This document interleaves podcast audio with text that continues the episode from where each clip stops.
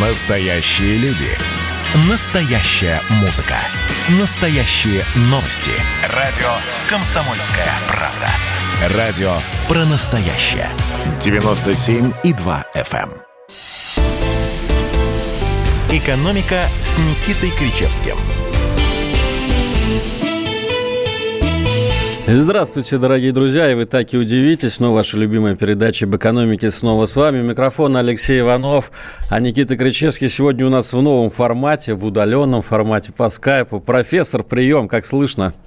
Ну а зачем вот все тайны-то открывать? Никита Александрович, мы все равно транслируемся в прямом, в прямом э, эфире в э, таком э, сервисе, как YouTube. Кстати, можете все посмотреть и увидеть обстановочку дома у Никиты Александровича, увидеть, э, какой он франт, нарядный, несмотря на то, что в домашней обстановке, но в идеально отутюженной рубашке находится. В общем... Алексей Валерьевич, это э, коттедж, который мне не принадлежит, так что не нагоните жути на людей, мы его арендуем.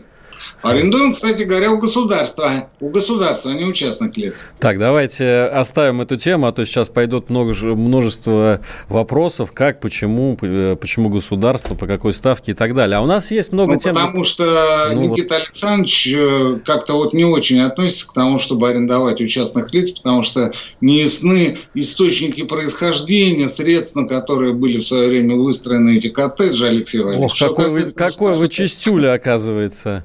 Есть такое дело. Чистоплю, я бы сказал так.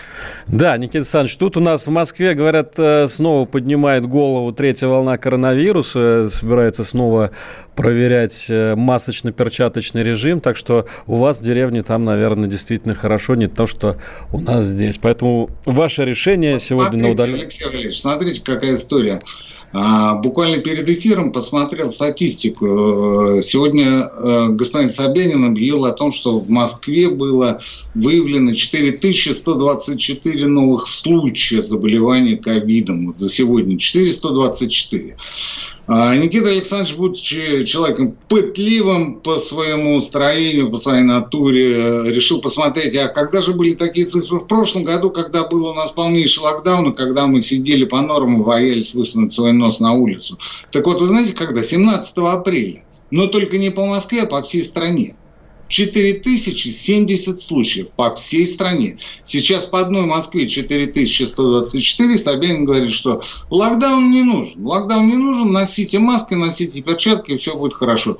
Ну да, ну да. Но ну, у да. нас, э, э, думаю, что нужно не только на Собянина валить это все, но, честно говоря, когда смотришь пустые абсолютно пункты вакцинации, понимаешь, что тут как бы вопросы есть не только к властям, но и Э, к людям, которые не особо-то желают прививаться и как-то защищаться от этой заразы. Слушайте, Алексей Ильич, это делается элементарно. Есть способы мягкого принуждения, подталкивания, так сказать, к тому, чтобы а, привиться. Ну, например, там а, по, по, только после предоставления справки там, о первом этапе вакцинации или об обеих вакцинациях выплачивать, ну, например, там, заработную плату в любом секторе. Не принимать... Я представляю, сколько исков суды сразу будет, если такое... Не будет, не будет. Не принимать платежки, не проводить платежки по налогам, по социальным взносам в банках. Это еще один способ. Ну, то есть Здесь поражать в правах тех людей, которые не вакцинировались. Иными а заражать э, людей после питерского форума, господин Иванов, это нормально, по-вашему?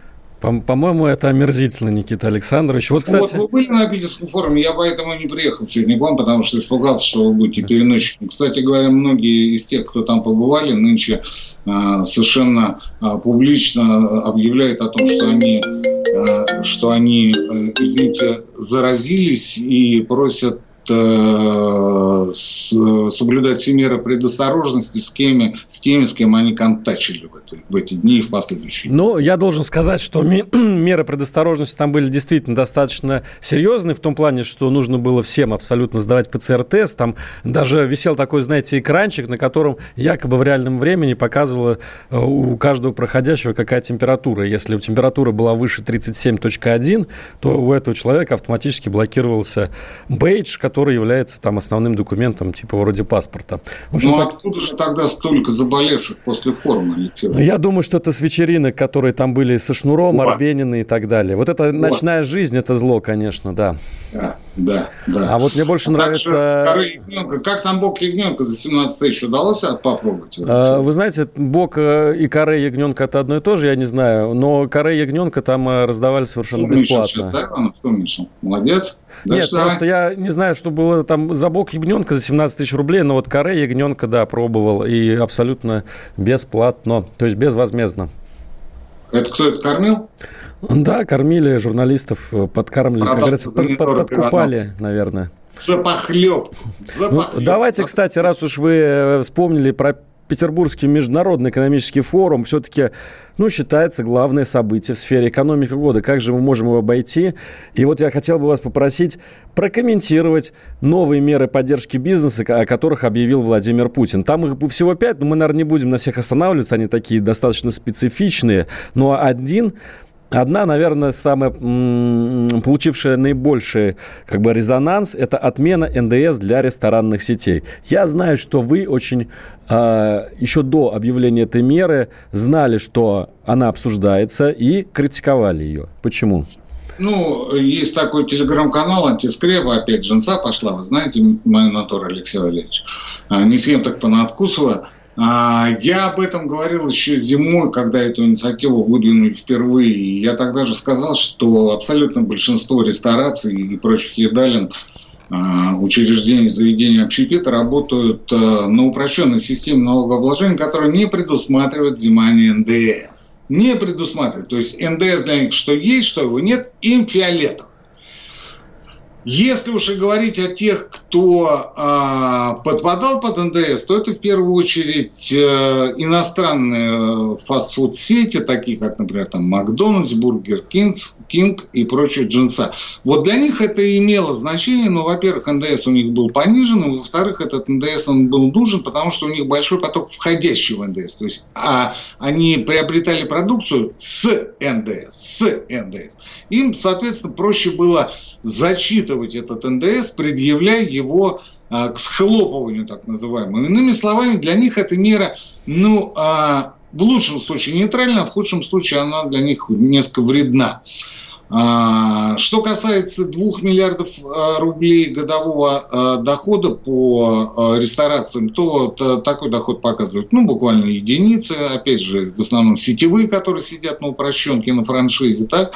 Поэтому практической значимости для э, ресторанного бизнеса нет никакой, от слова совсем. Ну или почти совсем нет. Почти совсем нет. Ну, по крайней мере, Силуанов, когда вышел после... Стоп, стоп, стоп, стоп, стоп, стоп, стоп.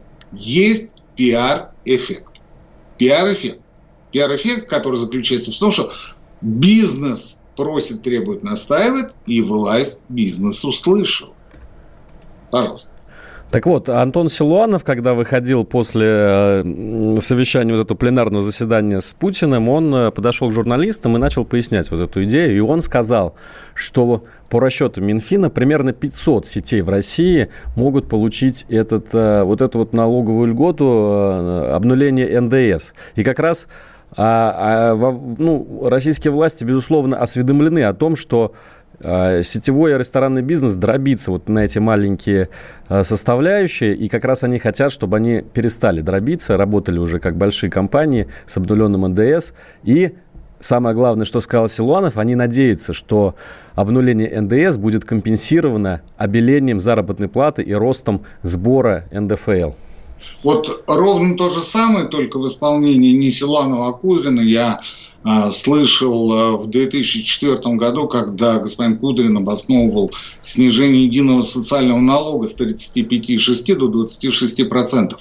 А, мы его снизим там на столько-то процентных пунктов, и бизнес тут же побежит из тени, будет легально все показывать, при этом мы абсолютно ничего не будем предпринимать для того, чтобы, ну, хотя бы чуть-чуть уменьшить масштаб обналички. Естественно, ничего этого не получилось, бизнес а, съел даже, не поперхнулся, не отрыгнул. И вот э, прошло 16 лет, Силанов говорит, ну, одно и то же. Один в один, только не про ЕСН, а про ндс в сфере ресторанного бизнеса. Скажите, пожалуйста, а, какой смысл, какой смысл ресторанщикам а, прекращать вот это так называемое дробление, потому что на самом деле дробления там нет, э, так просто выгоднее работать, и уходить на, э, ну, скажем, вот корпоративную сетевую модель отчетности. Ну, если а, упрощенная система налогообложения это для собственника, для любого ООО, который сидит на упрощенке, это существенное законодательное снижение э, налоговой базы. Там нет НДС, там нет многих других налогов, там э, минимальные требования к отчетности, минимальные буквально, да, и вдруг они вот в добровольном порядке откажутся от этого, скажут, а давайте мы будем вот сейчас вот работать через какую-то вот головную структуру, которая будет, соответственно, ковыряться, копаться, тонуть тонуть в той же самой отчетности, собирая ее там с 10, 20, 50 торговых точек, отчитываться, налоговая будет ее, сейчас модно говорить, нахлобучивать и доначислять различные налоги. Никому это не нужно. Никто этого делать не будет. Как сидели на упрощенке, так и будут сидеть. И не потому, что они дробят, а потому что это положено и позволено по закону. Никто никаких законов не нарушает. Если хотите, чтобы мы работали иначе, будьте добры, прежде измените действующее законодательство. Ну, тогда к чертям собачьим полетит вся система малого предпринимательства.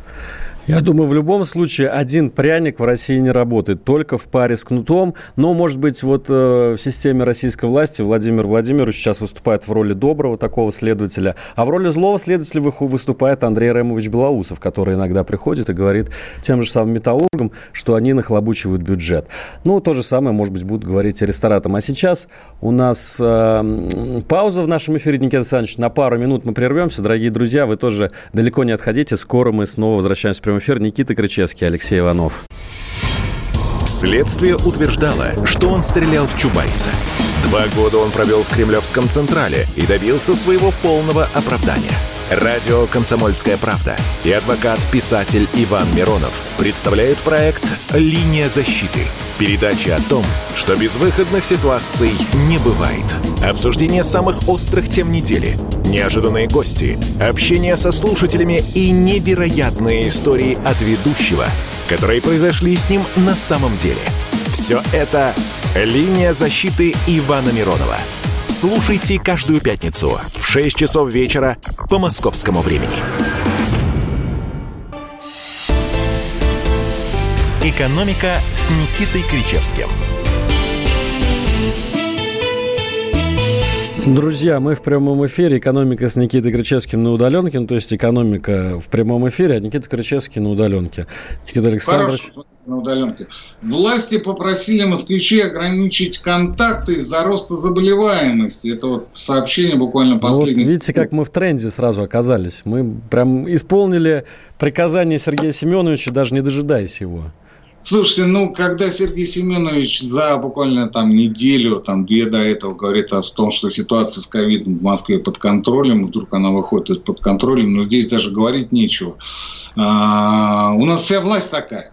Алексей Валерьевич, вся власть. Вот давайте про Силуанова с Решетниковым. Мы сейчас, мы сейчас еще раз убедимся, что у нас э, сегодня одни фразы, завтра другие фразы, и, и э, все это в духе поговорки либо построиться кому как удобнее, плюнь в глаза, что божья роса. Да, ну, как раз сейчас об этом поговорим. Я только напомню э, номер, по которому следует слать свои сообщения на WhatsApp и Viber и Telegram 7967 200 ровно 9702. Задавайте вопрос. Самые интересные прозвучат в нашем прямом эфире. А теперь про Силуанова. Это тоже с Питерского международного экономического форума и одна из самых громких новостей, которая там обсуждалась. Силуанов э, назвал доллар ненадежной валютой и заявил, что средства Фонда национального благосостояния, наши кубышечки, будут выведены из долларов как актив. То есть долларов там вообще не будет, будет только евро, будет юань, будет золото. Более того, еще более интересная история. Вчера буквально Минфин выпустил сообщение о том, что возможны директивы для госкомпаний, а, чтобы они переводили всю свою валютную ликвидность из долларов в евро. Потом это сообщение было, представьте себе, отозвано, то есть там происходят какие-то метания, но явно, что Минфин в лице Силуанова требует буквально э, дедоларизации, а кто-то другой этому противиться в правительстве? Ну, если вы хотите мое мнение на эту тему, то я вам скажу, что это а, не более чем, опять же, игра только не в плохого и хорошего, а в голуби и ястреба. перед встречей с Байденом. Вообще, эта инициатива о том, чтобы уйти из доллара, она, конечно, смешная. Смешная. У нас там а, в ФНБ порядка 40 миллиардов долларов всего в долларах. Понимаете, в чем дело? 40 миллиардов долларов всего, при том, что у Америки там э, его долг... Ну, то есть, это комариный укус. Да это даже не комариный кус, у них там порядка 20 триллионов, и тут мы со своими 40 миллиардами долларов.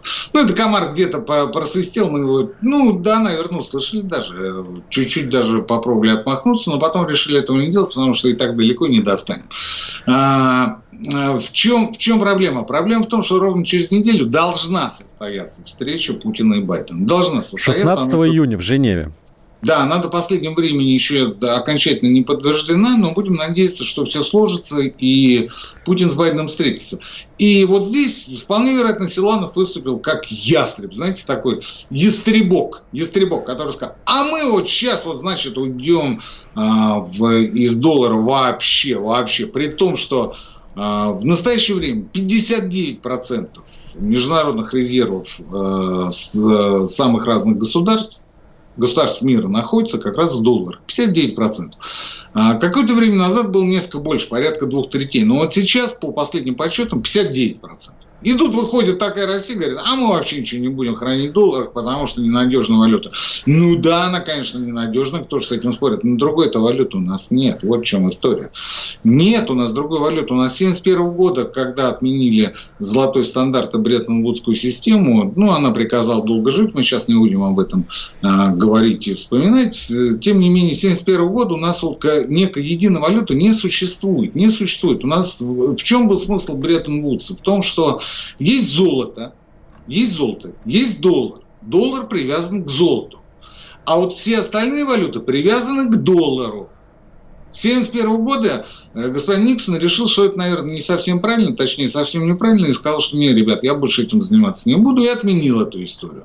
Вот с 1971 года все это, э, ну, что называется, в свободном полете или в... Э, я, кстати, подумал, Никита Александрович, что 50 лет ровно прошло, полвека, да, представляете, да, юбилей.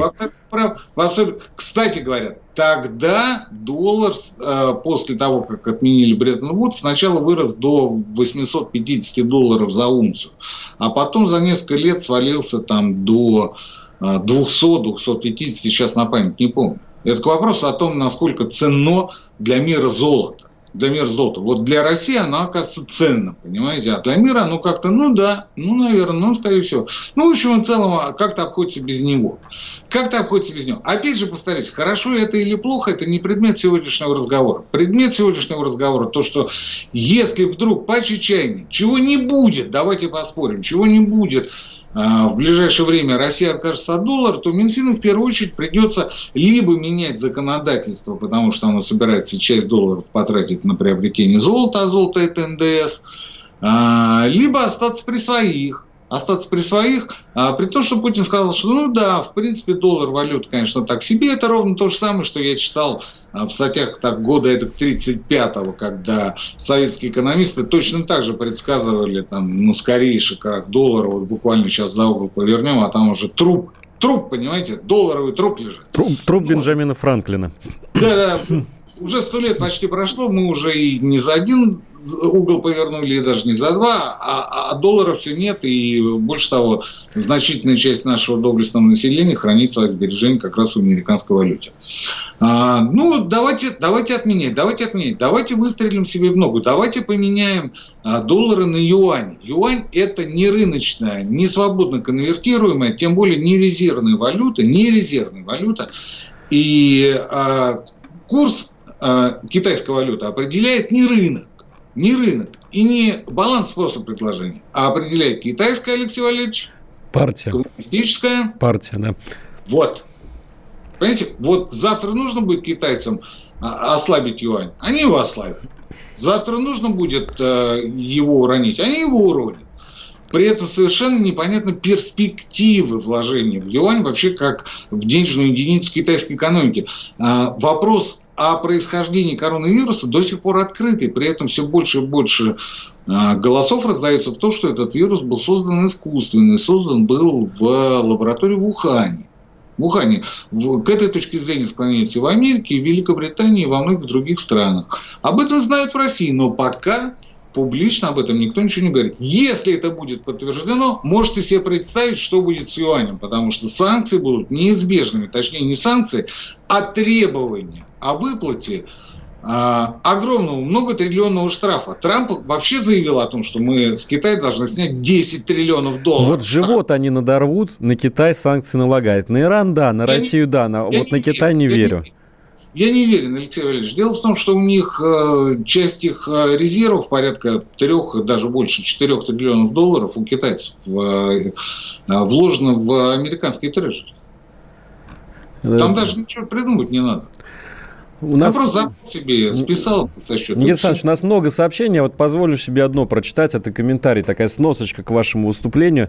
Если бы не Вторая мировая война, то США 1935 года обязательно добил, добил бы кризис. И Кричевский это знает. Зачем сравнивать ту ситуацию сегодня в плане надежности доллара? Наш слушатель из Я, в отличие от нашего слушателя, немножечко, совсем чуть-чуть занимался мировой историей знаю, что а, а Америка начала выходить из Великой депрессии, начала выходить она где-то году так э, с 35-36, правда, там был второй спад в 37-38 году, но в общем и целом а, ситуация там постепенно выправлялась, выправлялась. И вот этот вот пузырь, который э, грохнулся в 29 году, он постепенно сдувался. И в общем и целом Америка бы, конечно, выплыла. Выплыла она существенно более медленными темпами, если бы не было Второй мировой войны. Тем не менее, а, перспективы у нее были и были совершенно очевидно позитивные позитивный.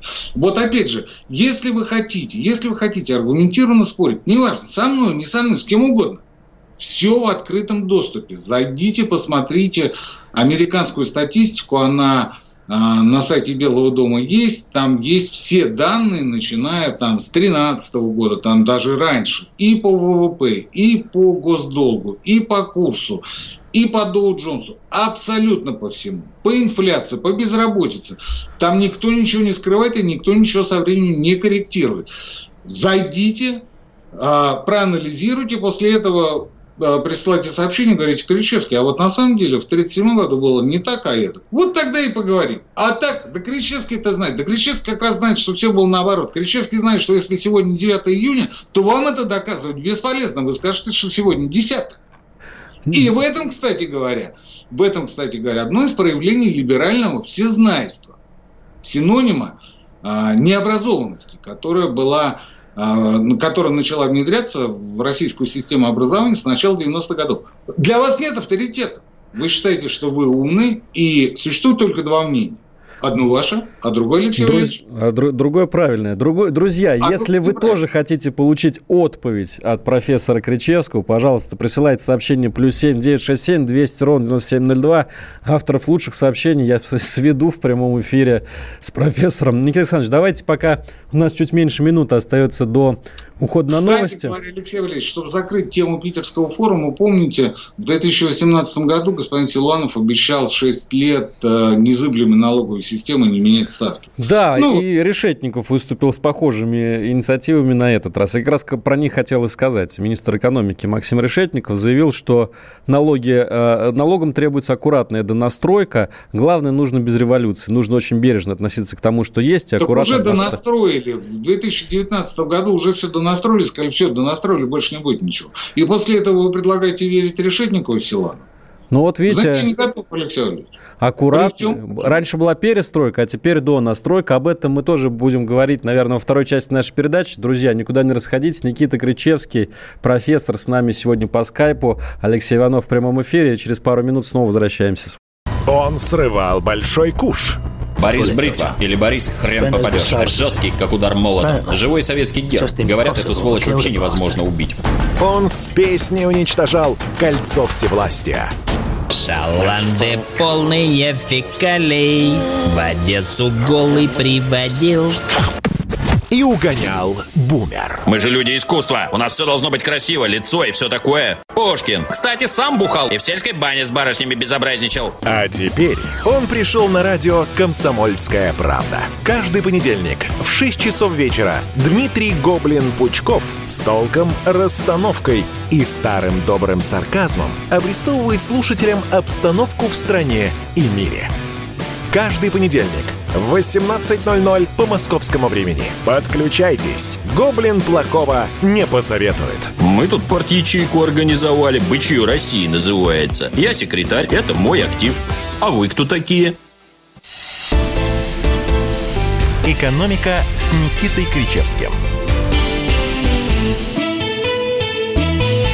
Прямой эфир радио «Комсомольская правда». Никита Кричевский, Алексей Иванов. Продолжаем. Плюс семь девять шесть семь двести ровно девяносто семь ноль два. Сюда мы ждем ваших сообщений. Вот я прям парочку зачитаю. Так, для затравочки, как обычно. А, Олег Стеценко в Ютубе предлагает для снижения инфляции, чтобы каждый российский миллионер сжег по одному миллиону долларов. Никита Александрович. Вы, вы что хотите услышать? Ну, как-то ответный панч. Слушайте, но, но смотрите, Алексей, дорогой наш слушатель, дело в том, что Олег, да. состояние-то у всех бумажное, бумажное, понимаете? Они считают, они считают по доле в тех или иных предприятиях. У них на руках-то этих долларов нет. Ну, как вы скажете, там, например, там, Абрамовичу там, сожгли там, миллион долларов, он скажет, а как его вытащить, из чего? Скажи, у меня этих предприятий 100-500. Из какого конкретно? И через определенное время мне это надо будет сделать, потому что я сразу не смогу этого сделать. Ну, у меня там есть, конечно, там долларов 30, наверное, в кармане, остальное на карте. Ну, как в «Братья 2», помните, у хоккеиста, у которого Данила там хотел стрельнуть денег? Данила Багров, помните, Алексей Валерьевич? А, вот что-то подзабыл, что он там сказал. Ударился Каспарайтис, он говорит, дай, дай, дай мне там сколько-то долларов в долг. Он говорит, слушай, у меня э, кэша нет, у меня только э, все, все на кредитной карте, с собой только двадцатка. Но он должен был... Тогда просто не было технологии. Он сказал, ну ты переведи там это по системе быстрых платежей. Ну, может быть, может быть, да, не знаю. Не знаю, но а, я к тому, что а, у них, у них, как правило, денег-то нет. И мы, если думаем, что они сидят на мешках там с бумажными долларами, мы глубоко ошибаемся. В свое время господин Усманов рассказывал, в том числе и мне лично, лично говорит, что у меня кошелька нет. Ну, кошель... знаете, когда кого-нибудь арестовывают, потом приходят, нет, знаете, нет, такие нет, суровые нет, нет. люди. Тут два момента. Тут два момента. Во-первых, у восточных людей действительно нет кошельков, у них есть защипы, защипы. Они в защипах носят наличные деньги. А во-вторых, а, он тогда, ну, ему говорят, а как же вы, Алишер Бурханович, без денег? А он говорит, а зачем? А зачем? Зачем мне кошелек? У меня есть помощник.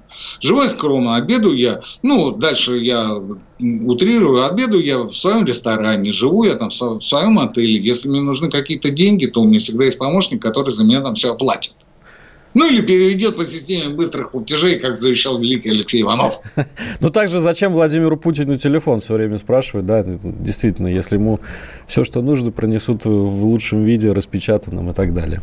Телефон Вы знаете, а телефонами не пользуются, мобильными телефонами не только Владимир Путин, не пользуется практически все высшее руководство. Потому что телефон у них есть, но они у помощников. Они у помощников. У них телефонов нет, они на них не отвечают. Ну, это бессмысленное удовольствие. Поэтому, э, ну, миллион не миллиона для того, чтобы э, снизить инфляцию, вы хотите, чтобы мы с вами за две минуты дали рецепт правительству, правительство бьется уже там полгода где-то, да, как это сделать. Я буквально вчера пошел в магазин здесь, в Тверской губернии, э, и посмотрел, почем мне предлагают сахар. Песок, песок, песок, 72 рубля, 72 рубля килограмм предлагают, 72 рубля. Я говорю, а что вроде как 45? Они на меня посмотрели, как, ну, знаете, как это... Ну, так вопрос, с 1 июня закончилось это ограничение. Да-да-да. А вы, вы из психушки давно вышли, Никита Александрович? Ну, они, конечно, этого не сказали, но подумали, я думаю, именно так. Именно так. А, 72 рубля. Свекла 90 рублей. 90 рублей свекла. Ну, вот, кстати... А вы говорите, что, чтобы Абрамович сжег миллион. Да он два сожжет, лишь бы инфляция успокоилась. Никита Александрович, мы плавно, плавно подошли, подошли к новой теме для нашего разговора, можно сказать, подвели я имею в виду, конечно, безусловный базовый доход. Я сегодня видел, как вы очень агрессивно ругались э, в своем телеграм-канале на э, некую... Не забывайте называть его. Антискрепа, да. О, в, э, на, на справедливую Россию, так скажем. Не, не, не, не. Не на них, не. да? Ну, в общем, Нет, на, слушайте, ну, на депутатов. Мы с вами, мы с вами которые... постоянно говорим о том, что а, требование введения базового безусловного дохода – это синоним иждивенчества. Этого нельзя делать ни в коем случае. Этого нельзя делать хотя бы потому, что э, человек – существо социальное. Оно не только э, рождено для того, чтобы есть, кушать, спать и отправлять естественные надобности, потребности в местах, э, понимаете, уединенных, так оно еще и создано для того, чтобы трудиться, трудиться на благо себя, своей семьи, в конце концов, э, своей страты, то есть вот близкого окружения, Родины, наконец. Родина, наконец. А, мы социализируемся через работу. Мы приходим на работу, мы общаемся с людьми. И а, те позитивные эмоции, которые у нас возникают от а, положительного эффекта в результате наших рабочих усилий, они очень хорошо на нас влияют и в конечном итоге продлевают нашу жизнь.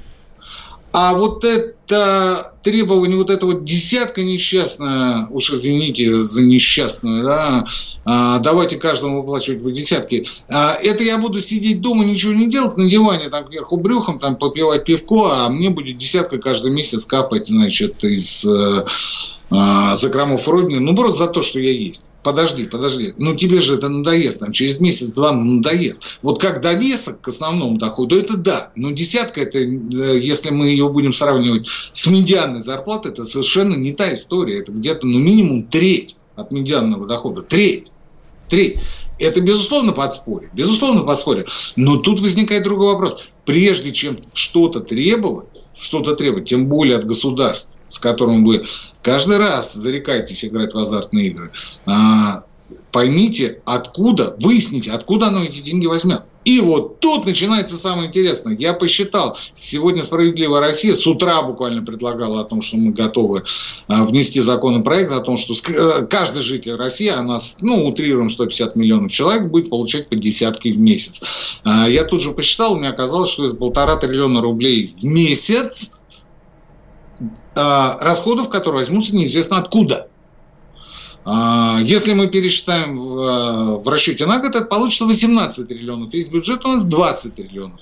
А ФНБ у нас составляет порядка 15 триллионов. Ну, хорошо, вот на год, ну, на а дальше что мы не делаем? Никита Александрович, но э, вы все-таки не учитываете тот факт, что при введении безусловного базового дохода, как правило, у людей изымают льготы. По сути, безусловный базовый доход есть та же самая монетизация льгот. Монетизация льгот 2.0. Это я вам рассказывал на протяжении э, всего последнего года, а теперь вы мне начинаете А я вам возвращаю бумерангом ваши же тезисы. Вы возвращаете это тем слушателям, которые э, хотят нас научить жизни говорят, что Америке и так был бы кирдык, если бы не Вторая мировая война. А, кстати говоря, сделаю маленькую ремарку.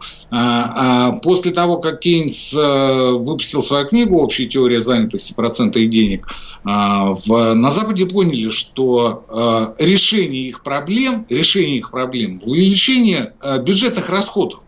А увеличение бюджетных, бюджетных расходов – это увеличение государственного долга. В данном случае США. После Второй мировой войны в 1945-1946 году государственный долг США э, составлял порядка 125% ВВП. 125%. Сейчас, кстати, меньше. Это не мои цифры, не мои данные, это данные Нобелевского лауреата Пола Кругмана. Пол Кругмана, я в данном случае ничего не придумал, ничего не читал, это он все написал. Кредо либерала, можете найти эту книжку, там все это есть.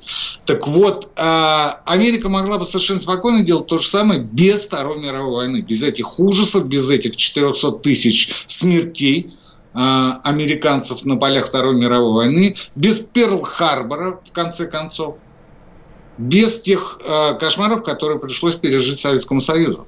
Что же вы делаете? Что же вы делаете? Вы говорите, а вот Америке был бы кирдык. Да ну, конечно, да.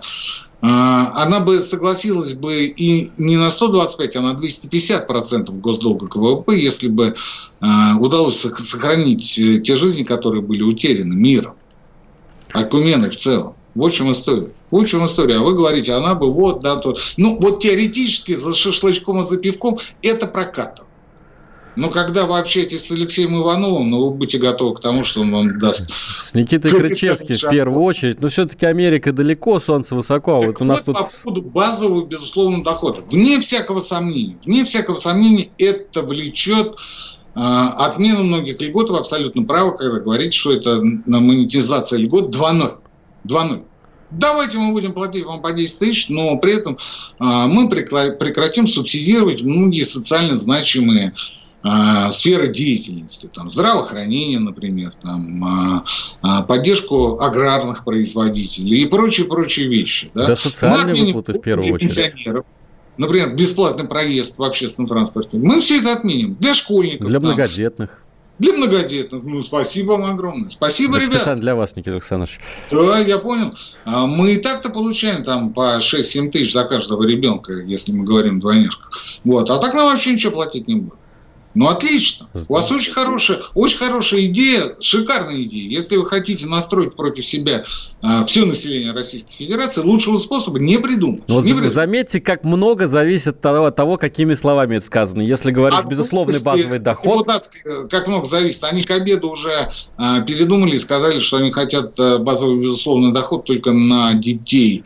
20 миллионов, 27 миллионов детей у нас э, несовершеннолетних в стране. Ну пусть посчитает, сколько это стоит. И что родители должны будут отдать взамен.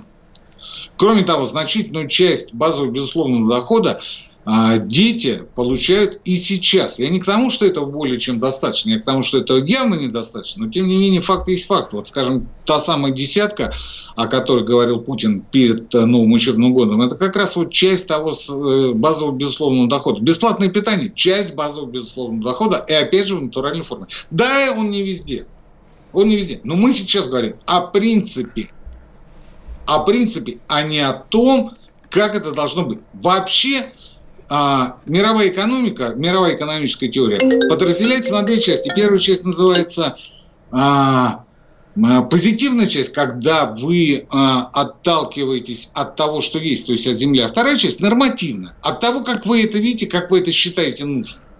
Так вот, вы исходите от нормативных а, предпосылок, а мы от позитивных. Мы идем с Ивановым по земле, а вы на каблучок, ну, пойдите на воздух. Народный экономист Никита Крычевский в эфире радио «Комсомольская правда». У нас сейчас последняя пауза в нашей сегодняшней передаче. Через пару минут мы возвращаемся в прямой эфир. Вы тоже далеко не уходите от своих приемников. Ну что, это хроники Цыпкина на радио «Комсомольская правда». Имеет ли право звезда напиться, принимать наркотики и вообще вести образ жизни, который не может послужить примером подрастающему поколению? Что делать в принципе с алкоголизмом? Ну, перебрал в барик. Со всеми бывает. Приехала полиция. Забраться на постамент, тереть э, каменный член и думать, что произойдет с тобой чудо. Звонит бабушка. Она говорит, не имею никаких претензий к тому, что ты используешь мат. Можно не позорить меня на всю страну и вся в своем посте написать грамотно с мягким знаком. Известный писатель Александр Цыпкин ведет дневник специально для радио «Комсомольская правда». Без купюр и цензуры. Хроники Цыпкина. Слушайте по пятницам в 10 вечера по Москве. Я, правда, к сожалению, сразу сяду. «Экономика» с Никитой Кричевским – Кричевский Иванов, выходим на финишную прямую нашей передачи. Алексей Валерьевич, у меня пока не забыл э, небольшое объявление лично для вас, вы об этом ничего не знаете. Мы сейчас с руководством радиостанции и всего холдинга «Комсомольскую правду» прорабатываем вопрос о введении, об учреждении, о проведении, называйте это как хотите, стримов. Стримов. А пока формат не, э, не, не утрясен, не утвержден, то ли это будет YouTube, то ли это будет телеграм-канал, непонятно непонятно. Но вот то, что а, вы зачитываете в чате, и то, на что мы практически не отвечаем, но буквально там двумя-тремя фразами, да и то больше огрызаемся, нежели чем разговариваем по существу, а, мы собираемся перевести формат стрима, когда на протяжении часа, вот что я, что Михаил Делягин, что наши другие ведущие будут отвечать исключительно на вопросы. Исключительно. Дождемся – и будем просто наслаждаться общением друг с другом. Прекрасная новость. Плюс семь девять шесть семь двести ровно девяносто семь ноль два. Сюда вы можете написать свои вопросы прямо сегодня. Некоторые из них мы прочитаем, но пока еще одна новость, мнение о которой я хотел бы э, узнать у вас, Никита Александрович. 108 тысяч тонн пальмового масла ввезли в Россию в апреле 2021 года. Ну, то есть буквально э, пару месяцев назад. И это рост, вот представьте себе, на 157, на, на 57% больше, чем в марте. То есть в полтора раза с лишним увеличился ввоз пальмового масла в страну. И есть у меня подозрение, что связано это тоже каким-то образом с нашей продуктовой инфляцией. Вы э, к моей чести, э, хорошо, вдумчиво читаете мой телеграм-канал «Антискреп». Я дошел до этого. Почему вот вы отрицаете, что я мог дойти до этого сам? Вы абсолютно правы, вы абсолютно правы. А, смотрите, 57% апрель к марту и 20 с лишним процентов год к году. При этом, заметьте, при этом, заметьте, резкого увеличения выпуска, ну, например, молочки или там кондитерки не произошло. Не произошло, потому что спрос-то у нас зависит от чего? От количества денег, а денег-то у народа немного, и с каждым а, месяцем все меньше и меньше, потому что даже то же самое потребительское кредитование начинает потихоньку издыхать. Плюс ко всему значительную часть сбережений высосал, а, высосала программа льготной ипотеки, плюс а, прочие траты, которые осуществляют люди, а реальный доход-то не растут. И на этом фоне вдруг ни с того ни с сего а, таможенники рапортуют о том, что на 57% выросло, а, выросли поставки пальмового масла. Куда? Куда? Если молочка не растет, там пальма очень активно применяется. Если кондитерка не растет, вообще пищевка не растет, потому что спроса нет. Куда? Значит, Знаете, растет есть... употребление пальмового масла в молочке. Есть у меня есть только один, один ответ, не только у меня, он есть у агроэкспертов, с которыми я общаюсь. Они не публичные агроэксперты, а, и это позволяет им э, говорить по-честному, знаете, по-честному. Не так, как вот официальные публичные эксперты при сельхозе на зарплате там, и прочее говорят там те вещи, которые нужны, интересны и приятно руководству Министерства сельского хозяйства. Они говорят, что у нас только одно объяснение. А Сырье полуфабриката, необходимое для изготовления молочных продуктов и кондитерских изделий, замещается, качественное сырье замещается суррогатом. Суррогатом в виде пальмового масла. Из-за этого, в том числе, пока получается сдерживать цены. Пока получается сдерживать цены. Потому что есть вещи э, в кондитерке, которые, ну, к сожалению, ну, никак не заменишь ни палевым маслом, ничем, ничем другим. Ну, например, тот же сахар, да, который там до 1 июня должен был 45 рублей, не больше, а сейчас, вот как я вам уже говорил, 72. 70. Да, и то это, знаете, и то это. А, вы удивитесь, вы удивитесь, но а, я когда пришел в местный магазин, я увидел, что это сахар на развес. На развес. Вот фасованного, упакованного сахара, песка не было. Был только в тех самых полиэтиленовых пакетах, о которых мы уже забыли. Так, ну что, давайте почитаем вопросы из наших чатов. Я напомню, Telegram, WhatsApp, Viber – это плюс семь девять шесть семь двести девяносто семь ноль два. А также можно в Ютубе списать, мы там тоже смотрим чат. Ну вот Игорь из Нижнего Новгорода аж четыре раза прислал одинаковый вопрос, так что придется его задать. Два месяца назад, ну он такой тенденциозный, Никита Александрович, я вас предупреждаю, народный экономист, а не кто-то обещал нам индексацию пенсии работающим пенсионерам. Но вот что-то и ныне там. Может, наконец-то Кричевский как-то повлияет на решение данного вопроса? Видите, какая на вас надежда возлагается, Никита Александрович? Знаете, для меня самого это нонсенс. Совершенно непонятно, почему в послании президента в конце апреля это не прозвучало. Потому что а, вы же знаете, Алексей Валерьевич, нам нужно до всего ничего 200 миллиардов рублей. 200 того, миллиардов чтобы... рублей. Да, проиндексировать пенсии. Почему этого не было сделано, я не знаю. Выборы что на носу, Владимир Владимирович. Для вас же это судьбоносные выборы. Единая Россия, все такое. Неужели вы объявите об этом в августе? В августе, да. Вот мне кажется, это будет э, такой ход самый, вот знаете, чтобы добить уже электорат.